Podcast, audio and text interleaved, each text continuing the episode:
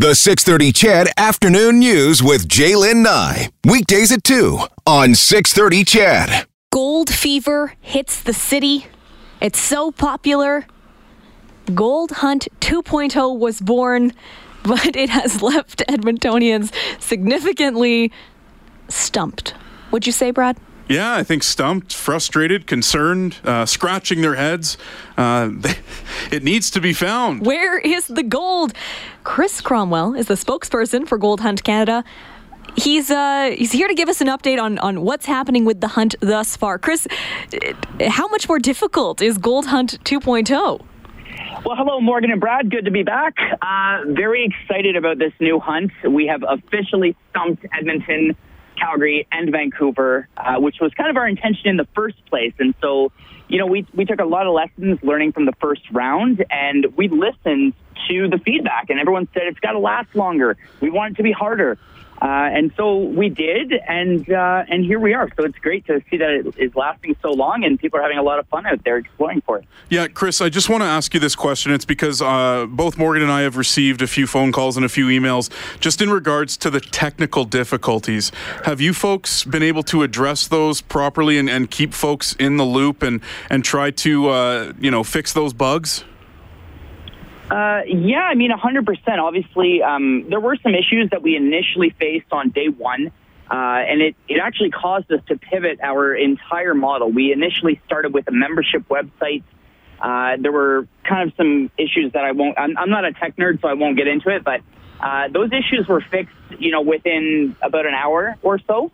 Uh, of launch, and so a, a, lot of people were upset. They felt like they maybe got slighted or that they uh, lost out on a chance to get at the gold and silver, but realistically speaking, uh, the last riddle is kind of like our equalizer. So, I mean, it's it's still up for grabs. All the tech issues have been uh, resolved uh, relatively quickly, and uh, and we're up and running. Okay, well that's good to know, and I, I am not trying to, to to slight Gold Hunt at all. It was just some listener concerns, and uh, by the sounds and the tone of your voice, it sounds like going forward, and you have said that you there will likely be a Gold Hunt 3.0, 4.0, 5.0 uh, going forward, uh, based on these uh, these adjustments and the fixes that have been made. There there shouldn't be uh, technical issues going forward. But first, we have to get Gold Hunt 2.0 solved. Chris, what day what day are we into the hunt so far? Uh, so we are officially into day nine. Uh, no, it's actually a little bit longer than that. I guess we're into day 10 now. Um, oh, sorry. You go ahead. Yeah, uh, this is the, the 10th day, uh, which is obviously very exciting. I think we've got, um, you know, a ton of uh, experience now with hosting these hunts, and we've learned a ton. Uh, the dream is to get our app up and running and tested uh, before we go into round three. But again, like you said, uh, we got to get round two out of the way. And uh, I'm challenging everyone in Edmonton. Bring it on. You guys uh, wanted it harder. You got it. So uh, let's let's get it on. Now, are the gold hunters still out in full force? I have to imagine at some point when you're on on the trek for a for a buried treasure, you, you have to go back to work and you have to go back to, to your day to day life. So, have you heard sure. how people are, are fitting in the hunt during their regular life?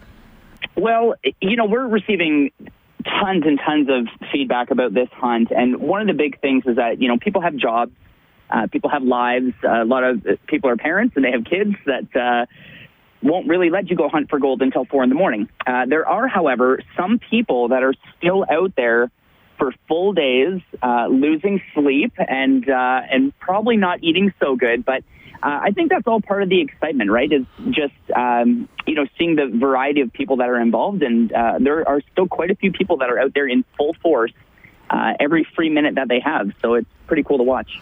Chris, uh, just looking at the Facebook page, it seems to be very engaged. People are, are talking to other hunters. They're trying to engage with, with Gold Hunt themselves. And I believe you also announced that a, an additional clue will be released on Friday. Yeah, so we, we ran a poll across all of our social channels to find out whether or not people want a bonus clue. And it was about 50 50, but leaning more to the no side. Uh, what we did is we just delayed the clue release for an extra week. And so we're going to be releasing one uh, here at, at, uh, at 5 p.m. tomorrow. Chris, when you guys were, were setting out the lay of the land for Gold Hunt 2.0, did you do you do you have like a set timeline in mind? Were you expecting it to take two weeks, a month, six months? You know, I hope it takes months. Uh, that's just me speaking personally, but uh, I think you know, for for Gold Hunt, we obviously have several cities that we're hosting at the same time, and so it would be really nice uh, to be able to close things up within about a month. But you know, it's it's so hard to say how long it will take because it really varies on the level of skill and the level of commitment that people are putting out to to find the treasure. So we we think it's probably going to take about a month, but it, you know, it's hard to say. Edmonton got us last time. They found it in 20 hours, which was absolutely staggering. So, um, you know, we're hoping it gets found, and uh, we're very excited to be able to give away another $100,000 to someone in Edmonton. Chris, without giving too much away, or spoiling a clue. How did you make things more difficult? Was was it tougher riddles within the clues? Is it the location of the of the final location of where the gold is? What did you folks do to make it this much tougher?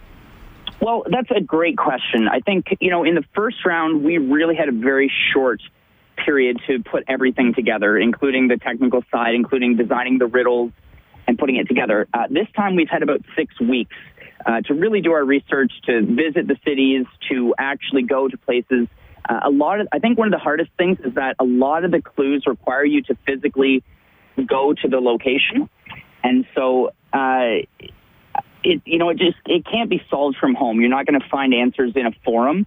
Uh, that will help you to solve the final clue. So that's one of the big things. And uh, we just, I think we just had more time. Uh, this map is designed more like uh, what we're calling the Inception map, and it's basically a key of 16 lines, and then it breaks down into uh, eight, uh, or sorry, I should say it's 32 lines, followed by 16 lines, followed by four lines.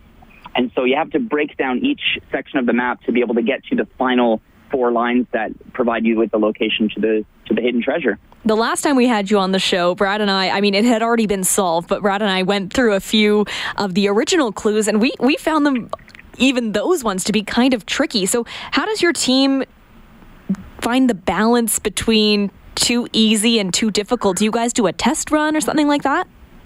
Well, you know, we, we initially tried a test run, but it's so it's so difficult to gauge the difficulty, right? Because some people come at this with a different uh, lens of perception. Some people have more experience or less experience, or more knowledge or less knowledge. Um, and a lot of the riddles this time around are culturally significant or historically significant. So um, we feel like perhaps someone who works at a museum or at uh, maybe as a historian might have an advantage uh, but then you also have to remember that someone who is really, really good at solving riddles also has a completely different advantage. So it's kind of hard to gauge uh, the difficulty level. But we think we think we made it harder. Uh, the time that it's lasted is, is proving that to be true. So uh, we're very excited about it. Based on what you've seen so far, as far as uh, map sales go and that sort of thing, do you believe the number of hunters has increased this time around, Chris? You know, I've, uh, we've divided our company into silos to protect the integrity of the hunt, and so I don't actually know how many maps have been sold. Uh, it's the same as last round. Uh, we've designed it so that the social media team has never seen the map until the day it's released. Um, and you know, same with our customer support team. We don't know how many maps have been sold or, or anything like that. So it's it's hard to say, but I think it's probably increased. Have you heard anything from the other cities where the the gold hunt is taking place? How are things going over there? You know, it's it's really fascinating to watch. Uh, we have reports of people planting uh, hidden chests. Uh, we just received a tweet last night from someone in Vancouver saying that they found the chest and there was a little certificate inside with our logo on it, but it was a fake. And so we're we're starting to see that people are trying to throw everyone else off and planting these red herrings uh, all over the place, and it, it's uh, it's just entertaining to watch. So you're uh, saying really other treasure hunters are are hiding decoys so that they can have a better chance to find the treasure? We don't have any evidence that it was another treasure hunter, but I'm pretty confident that it was someone who's hunting for the treasure. He's planting uh, these little fakes all over the place, uh, which I think is personally quite hilarious, but um, obviously very frustrating for anyone who finds it and thinks that they've found it. We have uh, a very uh, what's the best way to say that? We have a very uh, distinct way of proving that it is the actual chest and the actual certificate. And so those fakes are not going to get too far. Chris, much like you, we're hopeful that uh, Gold Gold Hunt 2.0 wraps up reasonably soon. Uh, the entertainment value is is high, um, but what are you hoping to achieve with the next one, or what things are you, are you planning to uh, to release with the with the third edition? Uh, Gold Hunt is super super excited about releasing a uh, an, an, app that will be available on people's smartphones.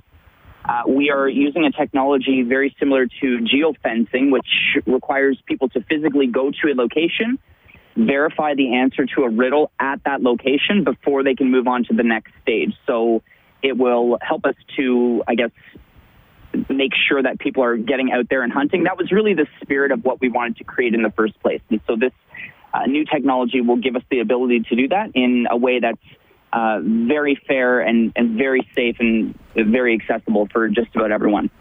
Chris Cromwell, spokesperson for Gold Hunt Canada. Always a pleasure chatting with you, and perhaps the next time we talk, the uh, the gold may may be found. Let, us hope so. Uh, it's been a blast chatting. Have a great afternoon, guys. You as well.